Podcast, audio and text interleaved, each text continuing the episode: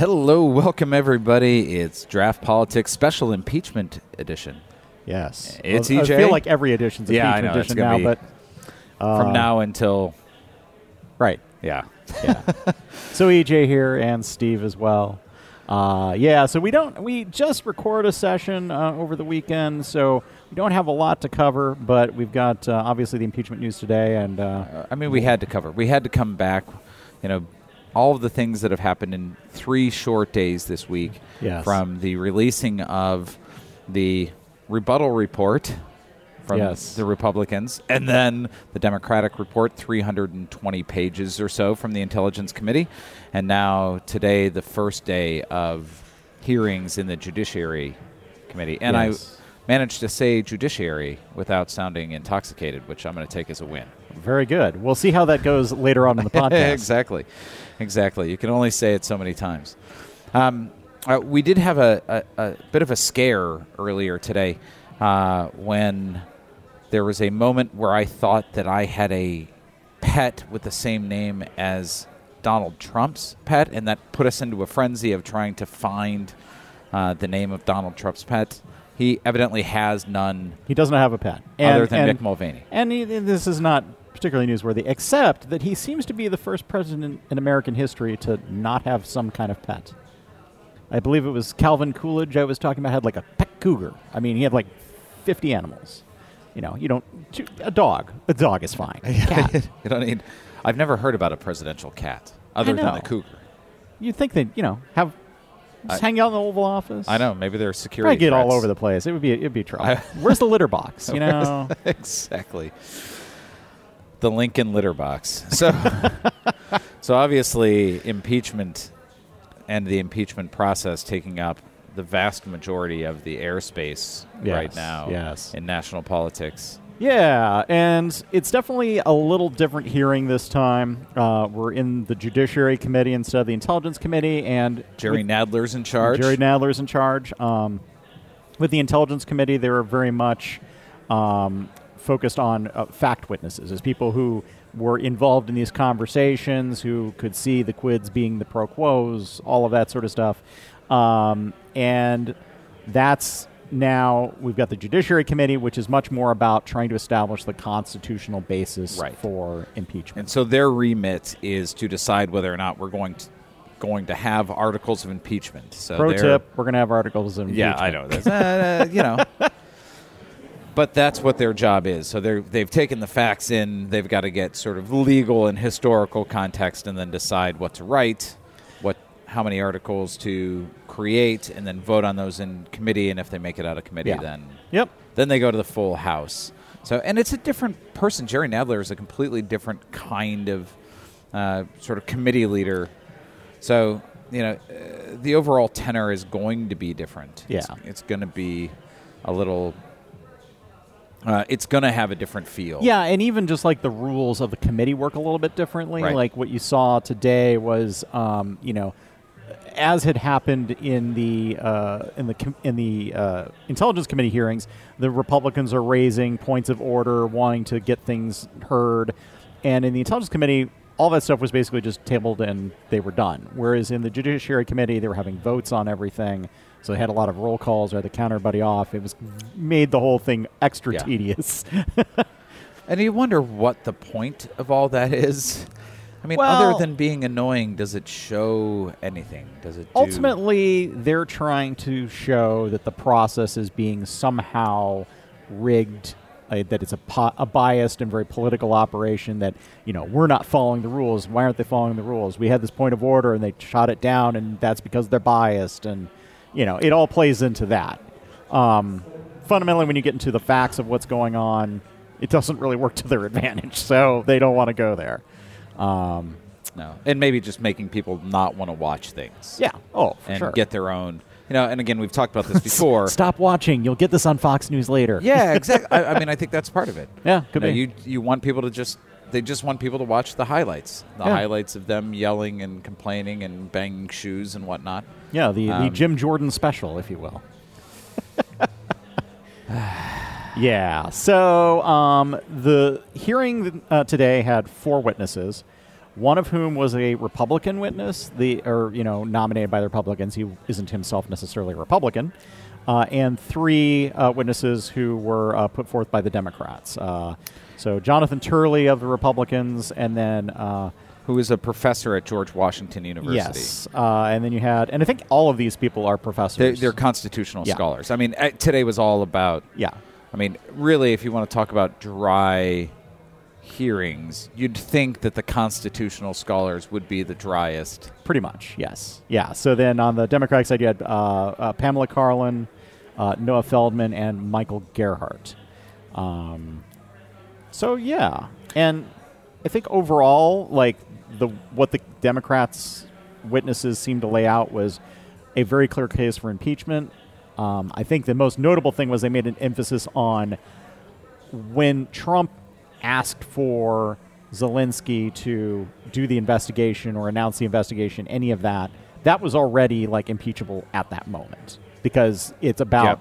international in- involvement in our in our In our politics, and that's not okay. Whether there's a quid pro quo or not, that just adds Yeah, exactly. onto the, The- turkey. the- The sort of bribery aspect or extortion aspect, whichever word you choose to use, Yeah. is almost superfluous. right, right.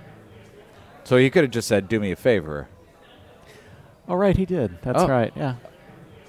But that, but I, but Yeah. weird. I, I didn't think he ever did any quid pro quo in the transcripts. huh, strange. So it, it, it, Yeah. it is interesting to hear them kind of start with the preface that a quid pro quo wasn't necessary. yeah, The the request was all that was necessary. yeah, Didn't need any follow through.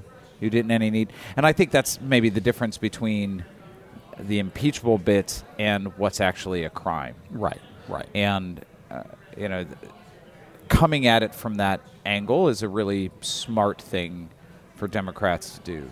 Yeah, um, or you know, I guess for the scholars, find the Democrats finding the scholars who have that opinion, right, right, right. Which is an interesting thing. well, I- yeah, and I think it's it's noteworthy that um, Turley, who is the one speaking for basically for the Republicans, his position wasn't that Trump didn't do anything wrong. His position was simply that it did not rise to the level of impeachment, and and that the process is moving too quickly. Well, yeah, it was two points basically. One, that the process is moving too quickly, and two, that a quid pro quo is necessary for it to be an impeachable offense, and that he does not see a, a quid pro quo having happened. Now, it's not the evidence I've seen. The evidence I've seen seems pretty clear about a quid pro quo.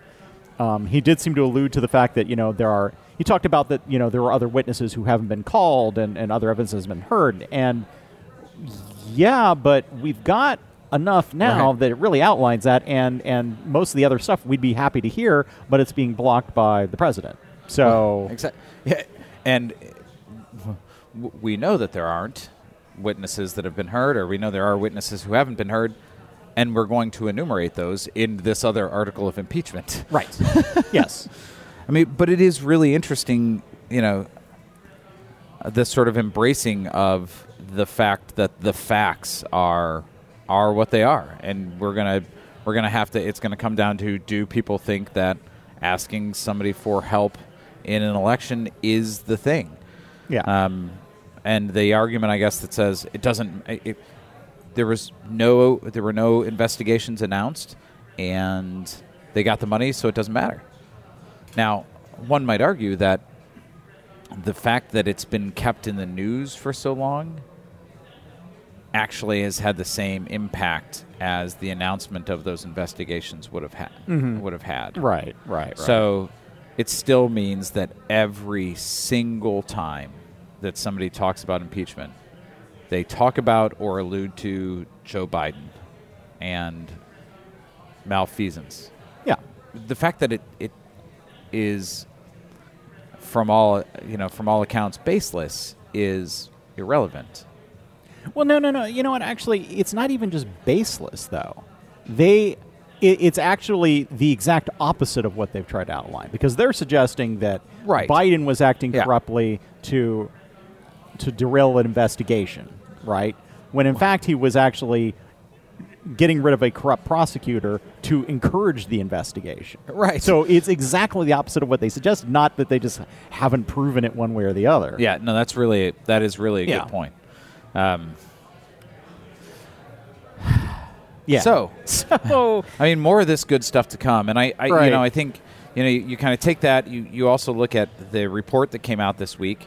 Um, one of the which I assume you have read cover to cover. oh, covered it, covered, covered, and you will recite re- recite it back to us now. Absolutely. Uh, the thing, you know, the thing that people kind of, you know, locked onto that was new were all these phone records that that we've got now, right? So the Democrats released all this evidence around calls between, you know, Giuliani and the Office of Management and Budget, Giuliani and the White House that Yes. all now, seem very why, coordinated. Why would the president's personal attorney be talking to the Office of Management and Budget about Ukraine That's- if there was no quid, quid pro quo Yeah, involved? I mean, like, I- what would was he be probably talking a wrong about? number. It was probably a butt dial. Oh, you know that It was actually, a Giuliani butt dial. To be fair, he would do that. Never that's mind. the most. that's probably their best. That's defense. actually plausible. Okay, so Republicans, if you're listening to this, rate us on iTunes and give me a shout out when you're like, no, Giuliani butt dial. That was it. Yeah. That's all that happened. Yeah. Now, how can we explain the Devin Nunes's calls though? Which is also the other amazing thing. Devin Nunes calling Lev Parnas. We've got the phone records. Like. I, that blows me away, and he's there in the intelligence committee, like, "Oh yeah, this is all terrible." I'm like, Yeah. Like typically in a, in a criminal proceeding, the jurors are not allowed to be the criminals. I'm I'm told. I mean, I've never really been I've never been on a jury, but that's kind of the impression I've gotten. like could that you would get be called for jury duty in your own trial? I'm pretty sure you can. I think that's a rule. I don't know. I haven't I haven't looked into it, you know.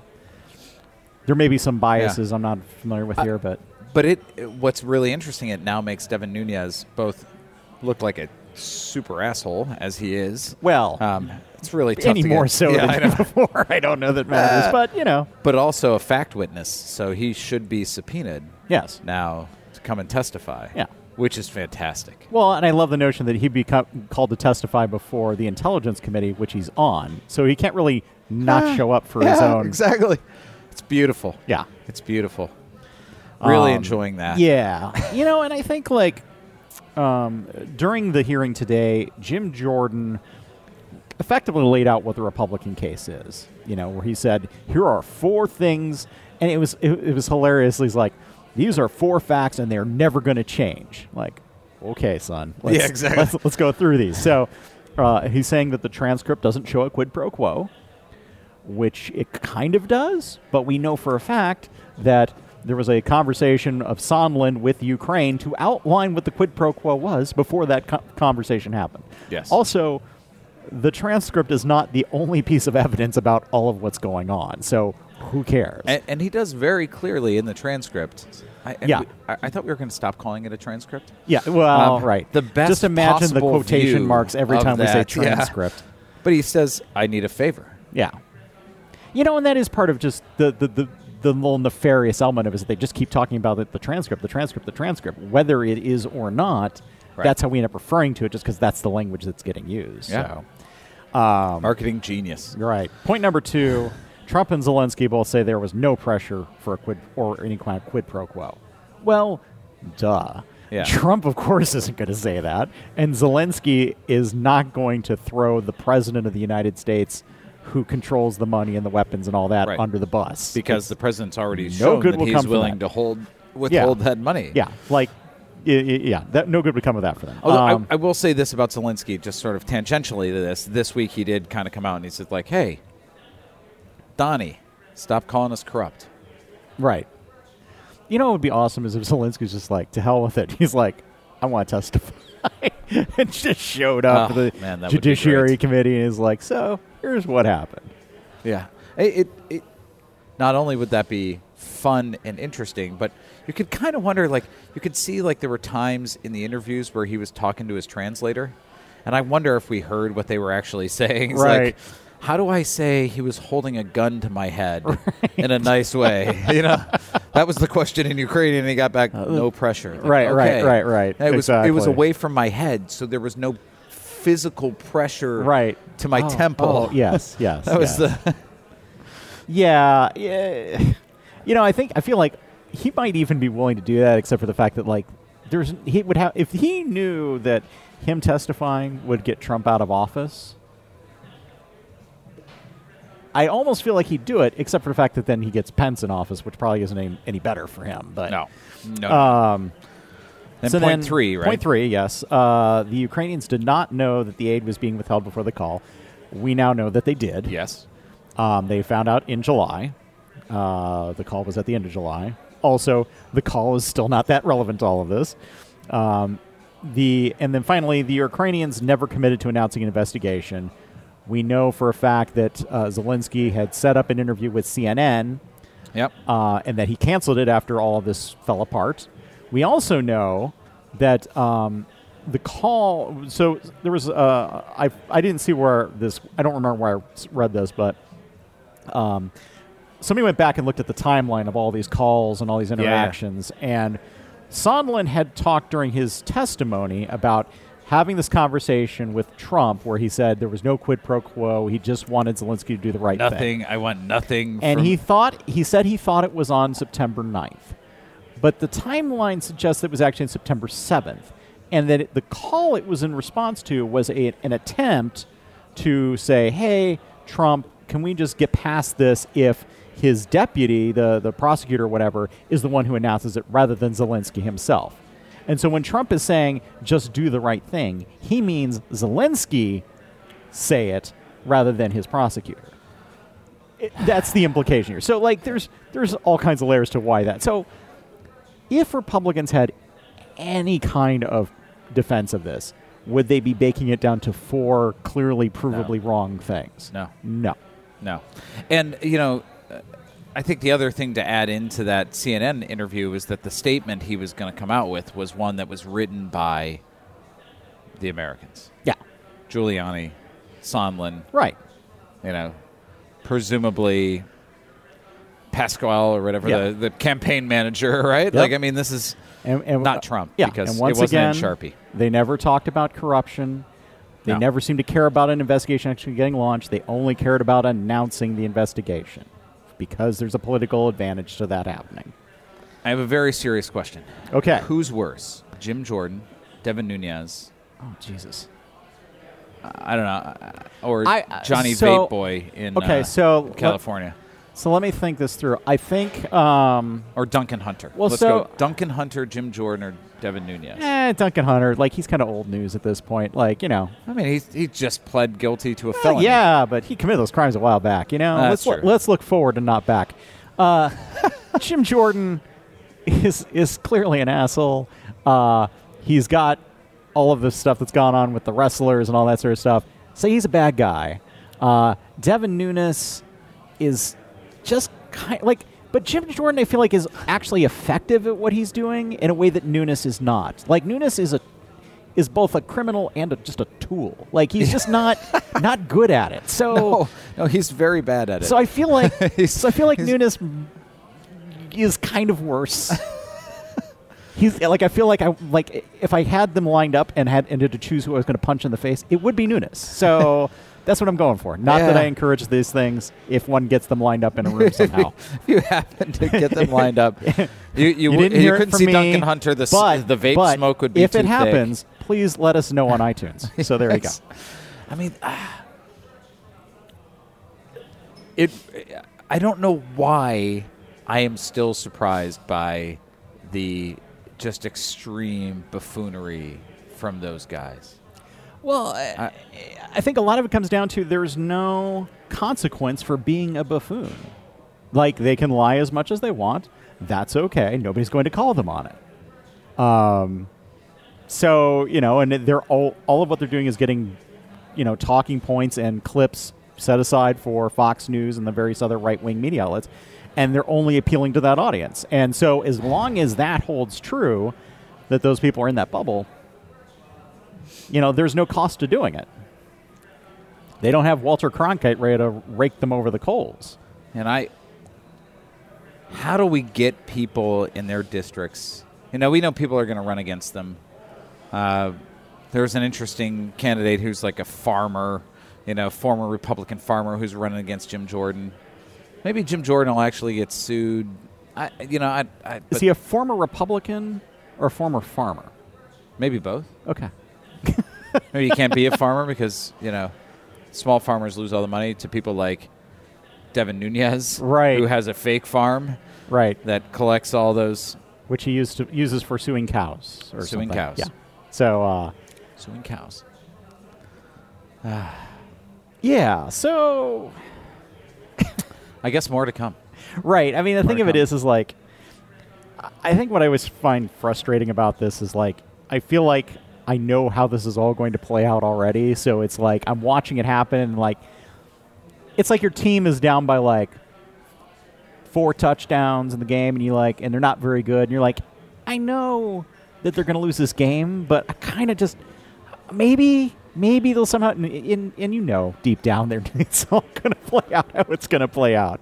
But you're kind of hoping that it'll play out the right way, so you at least Right. get a good draft pick because it's the long game, Right. like, Right. Because that's really what this is. This is, you know, uh, uh, and we've That's talked actually about this before. that's before. actually almost exactly what this is because Yeah. you know we got the primary. That's what that's our draft pick. Like Yeah. you know, We've we, we've talked about this before. The cynical view is, you know, this is all playing out. Where Democrats are doing this just to hurt Trump, and hopefully he won't get reelected in 2020.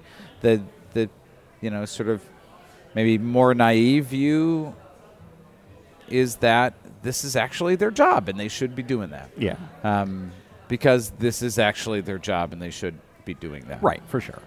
Um, one of the concerns I have is that seeing the testimony from Turley today is that he actually makes this sound more reasonable. He doesn't seem he's not like Jim Jordan with his shirt sleeves rolled up ranting about whatever. He's like I'm a I am a professional academic who researches this stuff, who knows a lot of history, and I have come to a conclusion that is the opposite of what these other three people said. And so it, it, it adds a an air of credibility and, and just a hint of doubt to everything Yeah. that is a lot harder for Republicans to do on their own. And Fair. so Yep. I do wonder if that might be an aspect of this that backfires. But to the point, we already know how this is going to play out, so I don't know that it, it actually matters one way or the other. Yeah. Like, I don't think you're seeing Republican going, well, you know, that lawyer who was sitting in, in that testimony, he sold me. Clearly, Trump is innocent. Yeah. So, I- and maybe to, to kind of wrap that up, I, I'm going to say something that I'm sure has never been said before. I received a text today that said, I have a constitutional law crush on Noah Feldman. I got that text from my wife today. I'm sure the words constitutional law crush had never been put together before in any context. I don't know. You know, Lawrence Lessig, you know, I'm just saying. But, uh, yeah. So, we live in interesting times, everybody. we, we do. We do. And I'm sure, you know, I guess I'm going to school for constitutional law. So, I, you know, there's got to be a lot more interesting stuff that comes out, uh, uh, assuming that's all interesting, uh, or maybe from the same pattern. But, right. um, I, I would expect, you know, so I think in the next 10 days, we're going to see more witnesses in front of intelligence interspersed with the folks in judiciary. Um, and I think we get ar- articles impeachment in committee vote. I'm going to go Jan 10, January 10th. Okay. It's my over under. I'm going to take the under. When is the Iowa caucus? 78 days away. Yeah, this was going to get interesting. Is like, how does that time out with the, the Senate and all that going on? But it's uh, a great segue. yes. Well, we're not we're not to the circus yet. We still got other stuff to talk about. Still a great We'll get to the circus. Yeah, it would be a great segue if that's what we're It going would have to been a great segue. If somehow I'd been talking about NATO, it would have been an even better segue. So what about NATO? what about what about NATO? our favorite, uh, our our favorite multilateral alliance. Yes. Uh, yeah. So so our, our good buddy, uh, our our president, the Don, was there in London for some NATO meetings this week. Uh, that I guess we're supposed to take four days. He was there, what, uh, like 48 hours, and he came Something home. like that, yeah. You know, and you know, it's always going to be good when Trump goes to an overseas visit to hang out with a bunch of European leaders. Like that's always like a recipe for, for, for you know, you know, it's going to be a mixed bag with him, right? you know, you got the Boris Johnson. He's going to have fun with with Boris, Right. You know, Erdogan. He's in NATO somehow, but he he can show up. He can hang out with them. There you go. They can talk. You know, and uh, That's pretty much it. Yeah, no. Yeah, president of Hungary. You know, Macron. Uh, Yeah, everybody Merkel, else hates oh him. my God! You know, no, no, I- it's not going to work out. honestly, after the last NATO meetings, I was happy to see Merkel looking fit. that was it's really what I was happy to see Merkel looking okay. Yeah, yeah. We know she's not been feeling well, so Yeah. Well, and the big thing this time, apparently, uh, Justin Trudeau was caught on a on a hot mic. Basically, somebody was recording him from across the room, is what it what it looked like. Yeah. But uh, making fun of Trump, and it was like basically making fun of his really long press conference, like forty minute press conference, which is apparently quite obscene for for that kind of thing. But you know, Trump likes a microphone, so Well, he does. And then, of course, he came back and said, like, you know, Justin Trudeau, Trudeau, Trudeau, is two faced and all these things. I'm like, no, I don't think he's two faced. He's never liked you. I think he's Right. always making Right. fun of you. Just because this is the first time you've realized it doesn't mean it's the first time that it's happened. yeah. I mean, I mean, if you look at every interaction that he's had with European leaders, their body language and the way they act around him, they're always making fun of him. Yeah. Well, you know, and I'm wondering uh, the new NAFTA deal, which may or may not get through the House and all of that, but um, I, I I have a feeling that if that came up for Trump to sign right at this point, he'd be like, "Screw that guy." Yeah, it helps. We, helps we might too much. we might drop bombs on him. We don't. Who Yeah, knows? he's- he's pissed enough. Canada. So Right.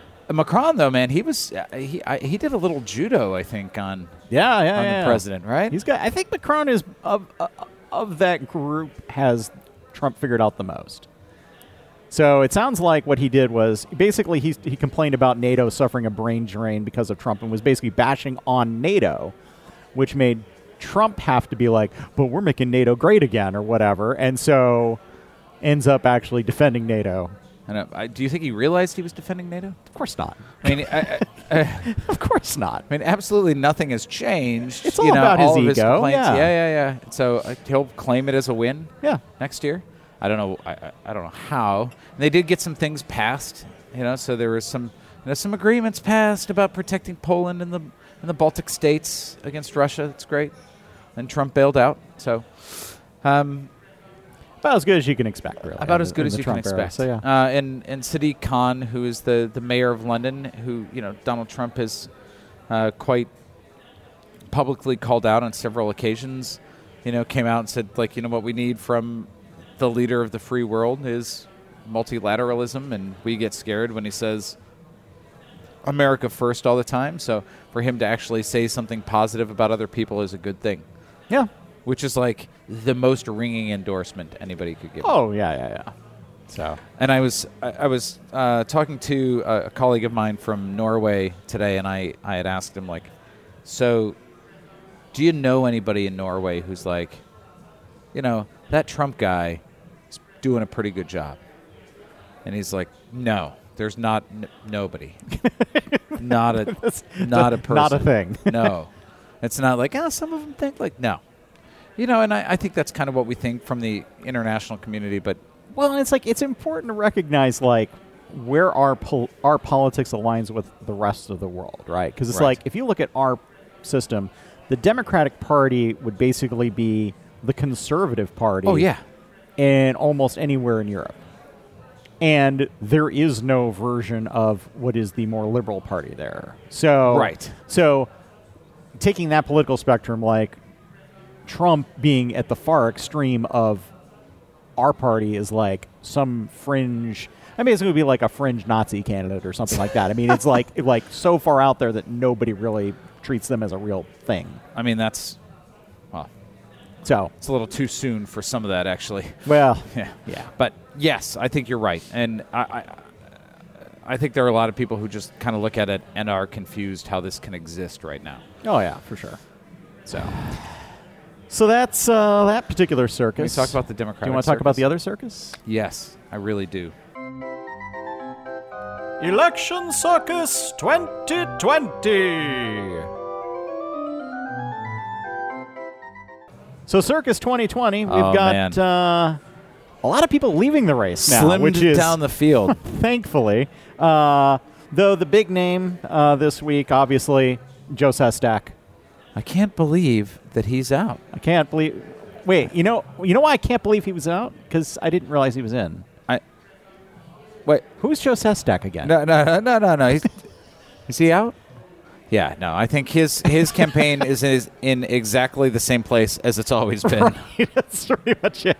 It's all a formality. It's all a Uh, formality. Yes, and Steve Bullock, who actually managed to get on the stage, uh, is is now off the stage. Obviously, uh, And I thought Steve Bullock had some good things to say. I'd said it before. You know, I, we need people who have been in the political landscape in places where progressives have not had a voice seemingly yeah. heard. Uh, he was definitely the one most willing to nuke things, so that's Uh, that's al- good for also him. you true. know? Which uh, okay. In fairness, I'm looking for that as well.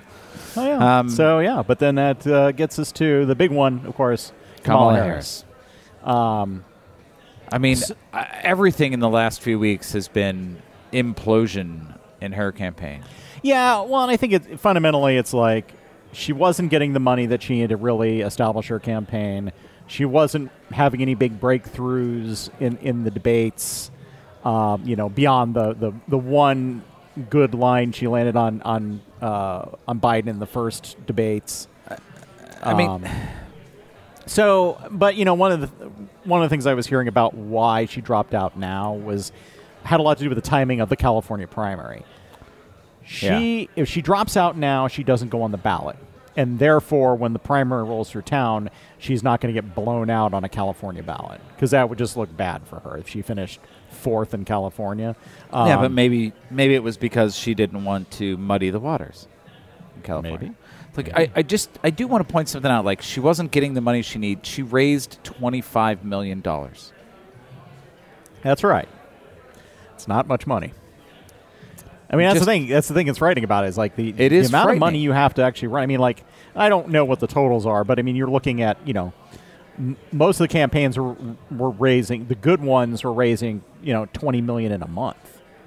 Yeah. So So, uh, uh, you know, she did have. I remember when she had her announcement. I was like, "Did you see that?" It was like twenty thousand people in Oakland. It was amazing. She came out really well. She again, she had that great moment in that first debate.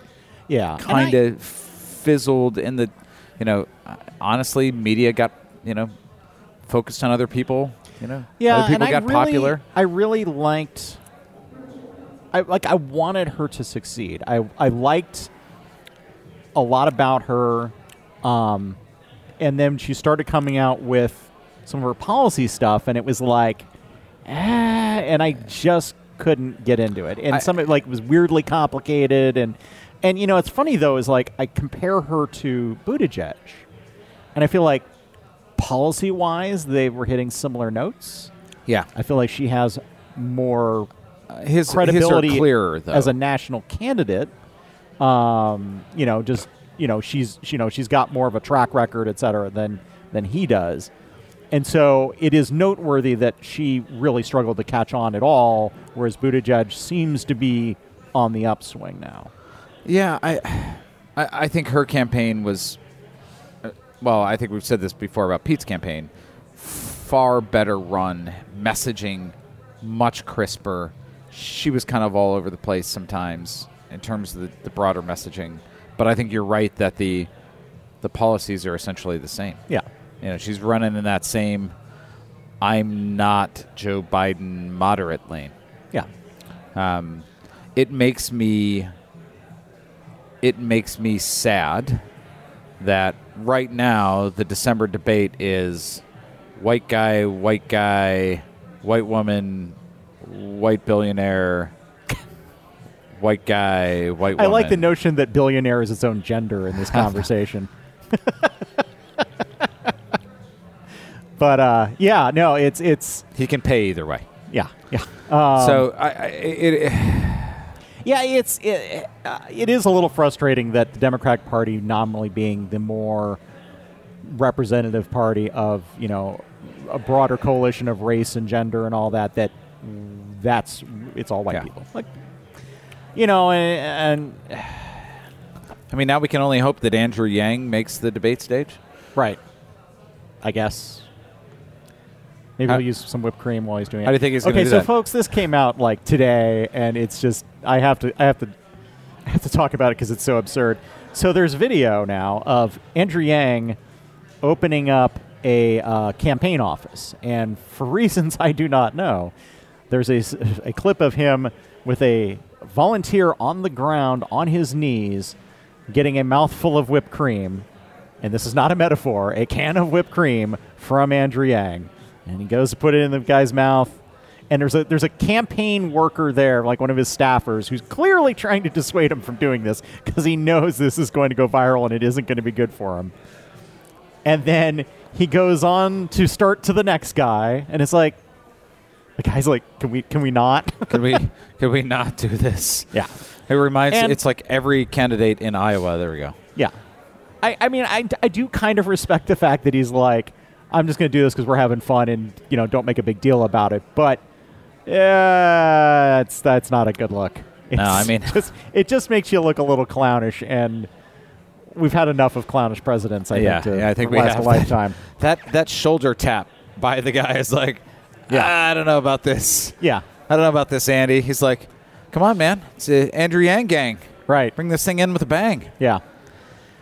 Not but great. you know, we'll get through the Andrew uh, Andrew Yang bl- uh, media blackout. I'm sure. Yeah. So so so good on you.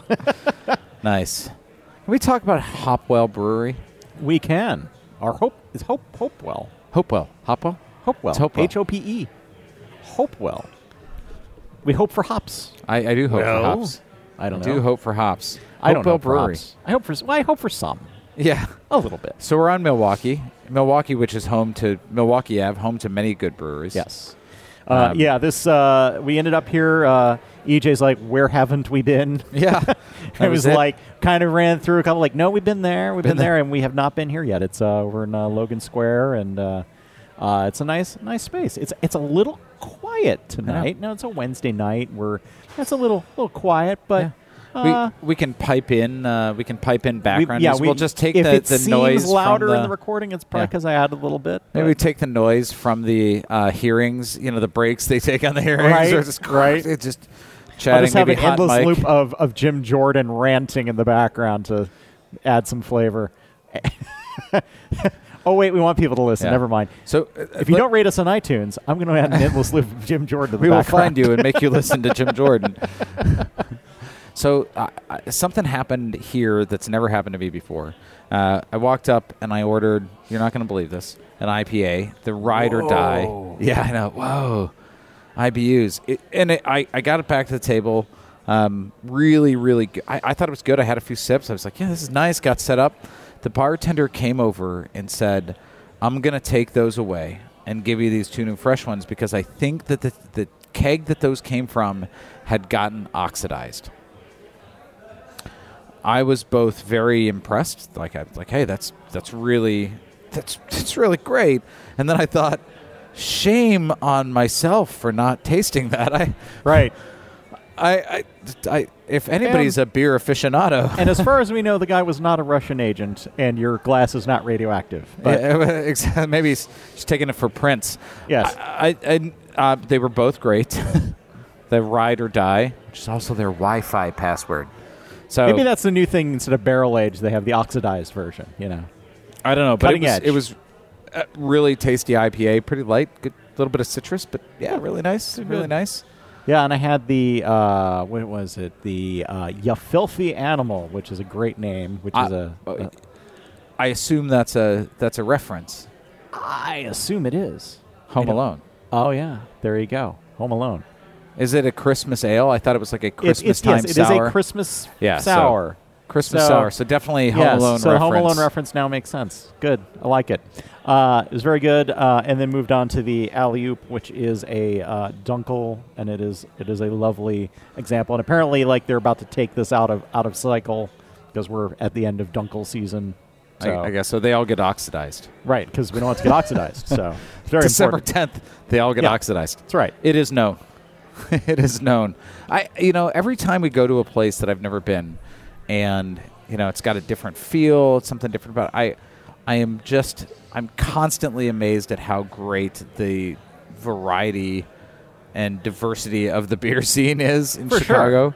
Um, I, even if somebody calls us and says, "Stop talking about the politics, but just go to different breweries and talk about the ways that they they're delivering the product and setting the scene," I'm I'm happy to do that because Yeah. this place is like big, it's open, it's airy, it's clean, sort of Scandinavian lines, like light wood. Well, it's like- interesting because, like, looking on the website, this looks like a smaller space than it is. Like, it looked like it was a pretty tiny space, but then when I am here, it's like, oh, it's actually like a decent sized tap room. I mean, it's not like you know, not like Revolution and some of those No, larger ones we've been to, but um, but it's a good sized space. Yeah, it's great.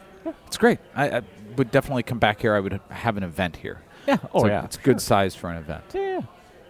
Anyway, So yeah. So uh, that wraps that's, us up That's the beer. That's the impeachments. That's the election circuses. Election circus. Circuses election. I know. uh, Circi, I think our goal should be finding a brewery that has some kind of impeachment themed beer. Interesting.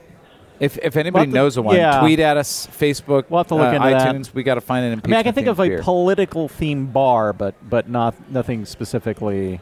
Like you, you know, the bar. It's like I think it's like the Uptown Pub that has like all the paintings of like yeah, yeah, yeah, yeah. famous politicians in compromising positions and all that. So there's the naked Sarah Palin. There's uh, I that, can't that believe New York Sarah Attorney General with the, with like getting into bed with his socks on. It's it's all it's all over kinds of things. But anyhow, Brian Spitzer. but uh, yes, right, yeah, yeah. All right, and on that on that bombshell, ah, we will tech you next time. We we are going to do a you know we are going to have a Chicago uh, one this week. It'll be pretty short. It'll be fun, But Um, it it'll be, quite entertaining. Yeah, and, drinking related. Tune in to find So out why. We'll talk to you next time right. on the impeachment show here at Draught Politics. Take, care, everybody.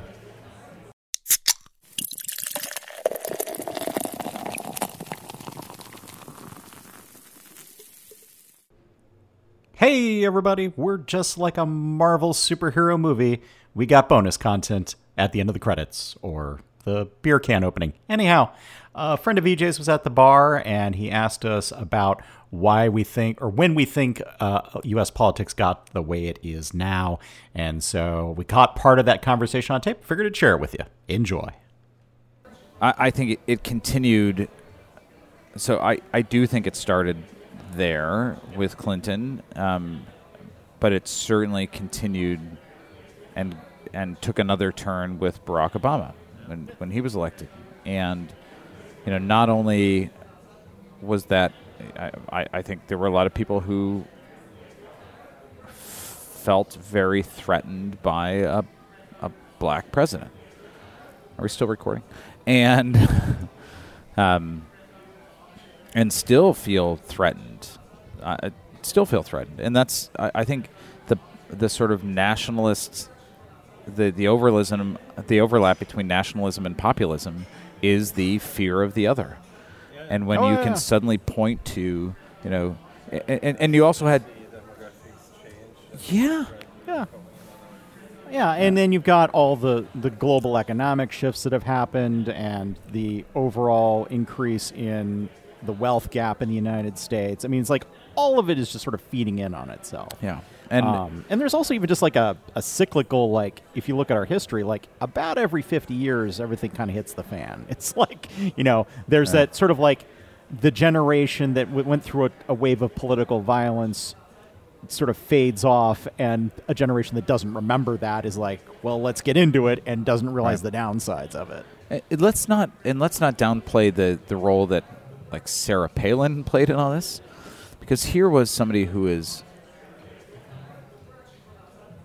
either not very intelligent or willing to just be stupid for the sake of being stupid. And, Maybe both. and may, and maybe both. Turn um, into who the was, skid. who was foisted upon. So you've got John McCain, who was a moderate, a you know, a compromise, somebody I could have voted for. Like I could have been convinced to vote for John McCain, and then Sarah Palin is his running mate, who was brought along for.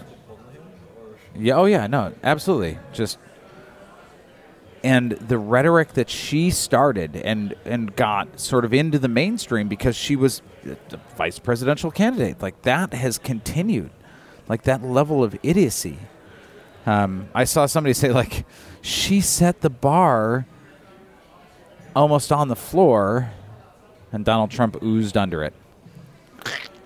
I mean it's just so i think that the abandonment of truth and some level of intellectualism in favor of simple, oftentimes misleading or false statements is, I mean, it, it, it, it's, it's a problem we have here. It's a problem we have in lots of countries where they're doing worse, right? I mean, it's the same problem with national nationalist populism in Italy and Greece um, yeah, I mean, it's it, there's a certain just fundamental human nature to all of that. So, anyhow, sigh.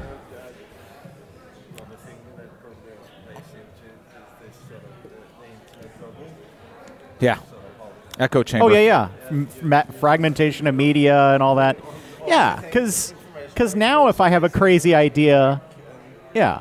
Now if I have a crazy idea, I find I can find ten other people who on the internet have the same crazy idea, and I think everybody has my crazy idea, and like okay, yeah. thus thus the Yang Gang. But anyhow, we'll get to that. Good segue. Just spraying those segues all over the place. That's right. Shall we? Yeah.